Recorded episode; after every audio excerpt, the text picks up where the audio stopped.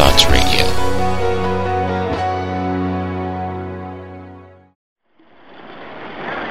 Hi, I'm Doug from Park Thoughts, and I'm very happy to have a talk here with Brandon Stanley, the Public Relations Manager, Worlds of Fun in Kansas City, Missouri. Thanks for taking the time, Brandon. Sure, no problem. So how's the 2009 season going so far? Uh, actually, it's been it's been going really well. We've had really mild weather, which is kind of interesting for us in Kansas City. Usually it gets pretty hot, um, so that's been good. And, and the rain has kind of stayed away for us here lately, so uh, no complaints so far. Uh, has the public enjoyed Prowler? Yeah, um, it's really cool. We, it's, you know, maybe the most fun part of my job is coming down here and watching people get off the ride and they're jumping up and down, especially at night. Uh, we intentionally didn't light this light this ride on the back half of the course, so people don't really know what they're in for. When when you pull into the station and people are like, "Wow, holy cow!" then uh, you know you've done something good. So. Has Prowler been a good investment for the park? Absolutely. Um, you know, I don't know that I can think of another manufacturer where you get as much bang for your buck Mhm. as you do with these guys. Um, the ride has been really reliable. It's been well received.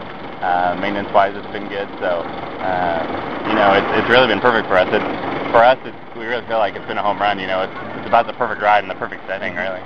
And for those who don't know, Prowler is built by Great in, um, Coasters International, and they've been building a lot of new wooden roller coasters the past uh, 10 years, and uh, some of them are been ranked in the top 10 in the world. And Prowler is just a, a fantastic ride. Uh, could barely see half the course from standing right here on the porch here. Uh, and so I just uh, think it's a great ride, and I can't wait to ride it once I get to do. And uh, is there anything else this new this season uh, guests will find besides Prowler in the park? Yeah, you know, whenever you have a big capital expenditure like this, um, you still have a little bit an opportunity to kind of go in and, and clean up other stuff that needs improved. Um, you know, when you add a new ride, you of course have all of the maintenance of that area to take care of and make it look great and landscaping and all that sort of thing. But then um, in the park too, you have to keep that going as well. So uh, this year we went in and we added um, a subway. You know, we've we've been hearing that people want to eat healthier when they get to the park.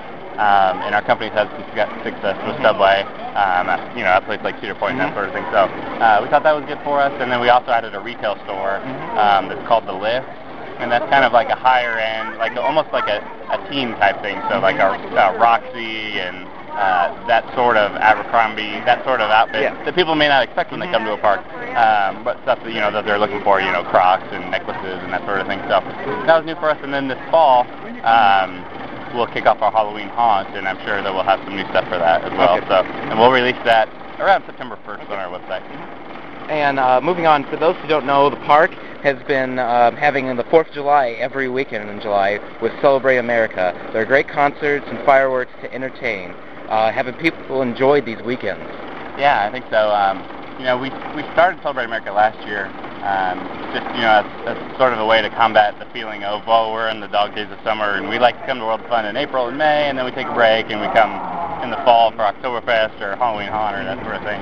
Um, so it's really been successful for us. It's a, it's a bunch of what we call value-added stuff. It doesn't cost the guests anything to do the fun stuff that we have. You know, we have uh, car shows and hot dog eating contests and craft shows and uh, soapbox derby cars on display. So all of this different stuff that we can do for the guests. It doesn't cost them anything, but it's extra stuff that they don't usually see when they come out here. Of course, we have the fireworks too, which has been on Friday and Saturday nights. That's probably the most popular of all that stuff. Earlier this year, your parent company, Cedar Fair, proposed, proposed selling both um, both Worlds of Fun and Sister Park Valleyfair in Shakopee, Minnesota. How did you react to this announcement? Um, you know what? You sort of just take it as it is. I think um, anytime a company has has debt, which we have from the Paramount Parks, which isn't necessarily a bad thing, um, companies carry debt. Uh, you sort of look at what are some ways to get rid of that debt, um, and selling some parks uh, is definitely part of a way to do that. Um, I would say that I wouldn't necessarily worry about that if I was a fan of World Fun. Um, you know, I think we'll be a Cedar Fair Park for, for years to come, but um, you know, it's just a way to to combat the the current economic. So have they showed any more interest in uh, selling in the park lately? Um, I don't think so. Um, of course, all that stuff is handled by our parent company. Um, so, like I said, I, I'd be pretty comfortable in saying that it's, I wouldn't worry about it. Has the park itself made any cutbacks? Mm-mm. No, we've we've operated Um, and that's sort of what we said from the get-go. As soon as we heard that announcement, um, you know, our guests, of course, they said, you know, is, is everything still going to go on as planned? Does my season pass? And absolutely, all that stuff is the same. Um, and the park is continuing to operate how it always has, really. And uh, will we be seeing another major addition within the next three years? I hope so. uh, this is uh, it was really fun. You know, it was fun to come out for this ride and, and kind of watch it grow. Um, and I think I think if, if if you know Cedar Fair and you know the parks and how they operate, um, you know that it's pretty likely that more capital will come in. Um, it may not always be a ride, uh, especially in our case. You know, we're a, a, a smaller park, mid-sized park. Um, but if you look at our past what our past, you know, Patriot, and then uh, and this ride, of course, and then the Village before that. So um, Spinning Dragons was in 2004. So I think every few years, you know, we're definitely due for something big, but who knows what it will be.